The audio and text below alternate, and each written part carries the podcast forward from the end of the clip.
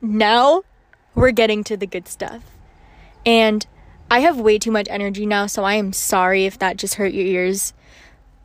Because it's not. I'm not trying to be your iPhone alarm in the morning. But I am trying to tell you some stories. And this is back to the love story. It's back to the stupid boy who got me here. So, without further ado, that boy from college. I know a few of you have one. I am a hopeless romantic. That is exactly what got me in this situation of feeling so heartbroken and thrown into true despair because I held on to something that had long faded away. Foolishly, for a chance to escape the exact same pain I'm in right now. Except for this time, I do feel like the fool, because now the pain is tenfold. I should have just ripped off the band aid last time I had the chance.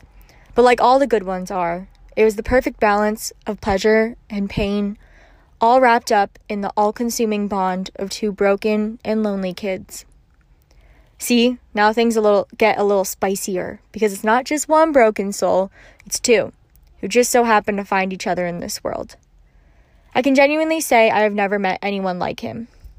Now, it's what most of us say about the ones we decide to find a home within.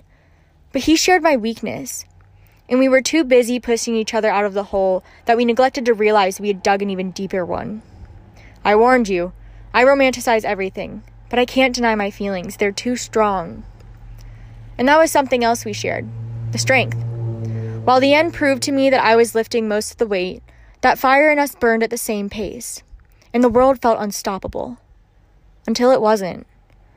When I truly began to see our relationship's demise, I saw my journey of solitude that lay ahead, and I realized I could not hold the burden of his pain.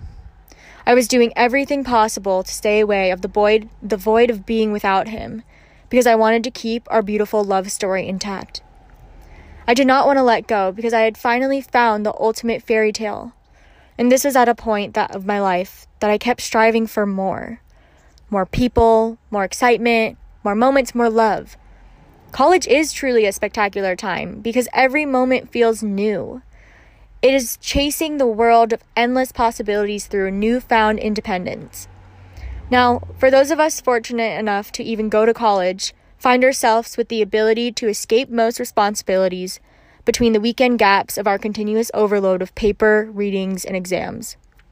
We have so much energy to let loose, and being surrounded by peers looking to let off the same steam as well only perpetuate the constant search for that endorphin boost.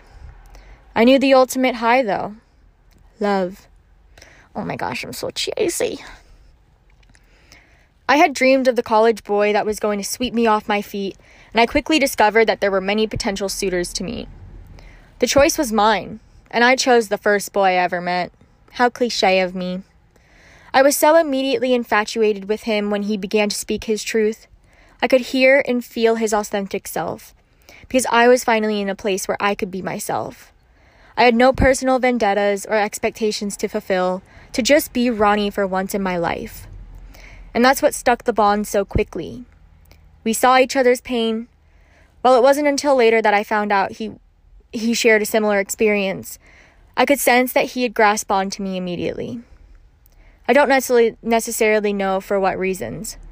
It could have been the exciting new California girl in me, ready to have a good time, or my willingness to simply listen and give him my full, undivided attention.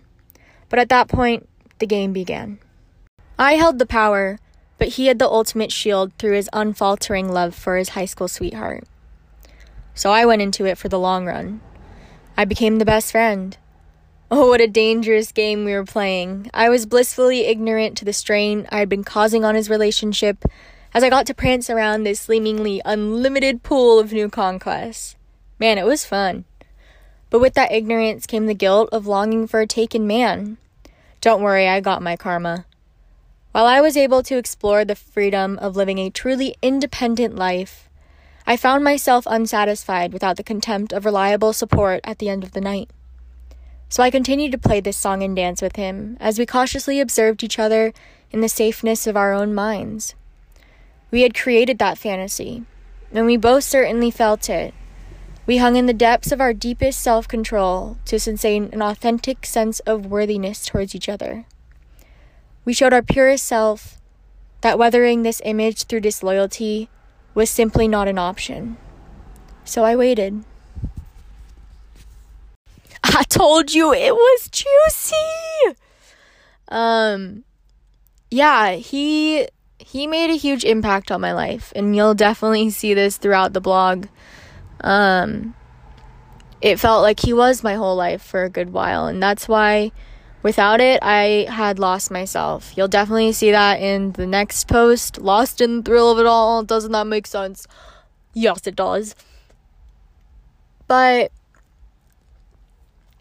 the main things I have to say about this is love is very blinding. And that's not necessarily a bad thing all the time. It can be because it can blind you to really unhealthy things. But it also transport you into a different world where you can really really feel joy. And if you're someone who had lacked it and is depressed as fuck like me, you held on to that. And at that point, I didn't need much. I didn't think I needed much. I just wanted love, and I knew that. So, the idea of being without it scared me a lot. And for a long time, I just tried to run away from it um, and not deal with the fact that, you know, maybe this comfort and home I had found was really like a locked tower because it kind of felt that way in, in some in some aspects of it. So ladies, the one thing I have to remind you is that love is very blinding. And we can find ourselves in situations where we're latched onto someone who is really hurting us. There are days we need to recognize that and we need to wake up and we need to make decisions that are best for ourselves. And you don't have to blame yourself for going along with it for so long because I did that too many times. But you hold yourself accountable and you put yourself in a situation that is better for you. Because if your light was shining before and you felt like you lost it, you're going to find it once you start looking for it again. I'm glad you're following along. I hope you're liking the content. And thanks for listening.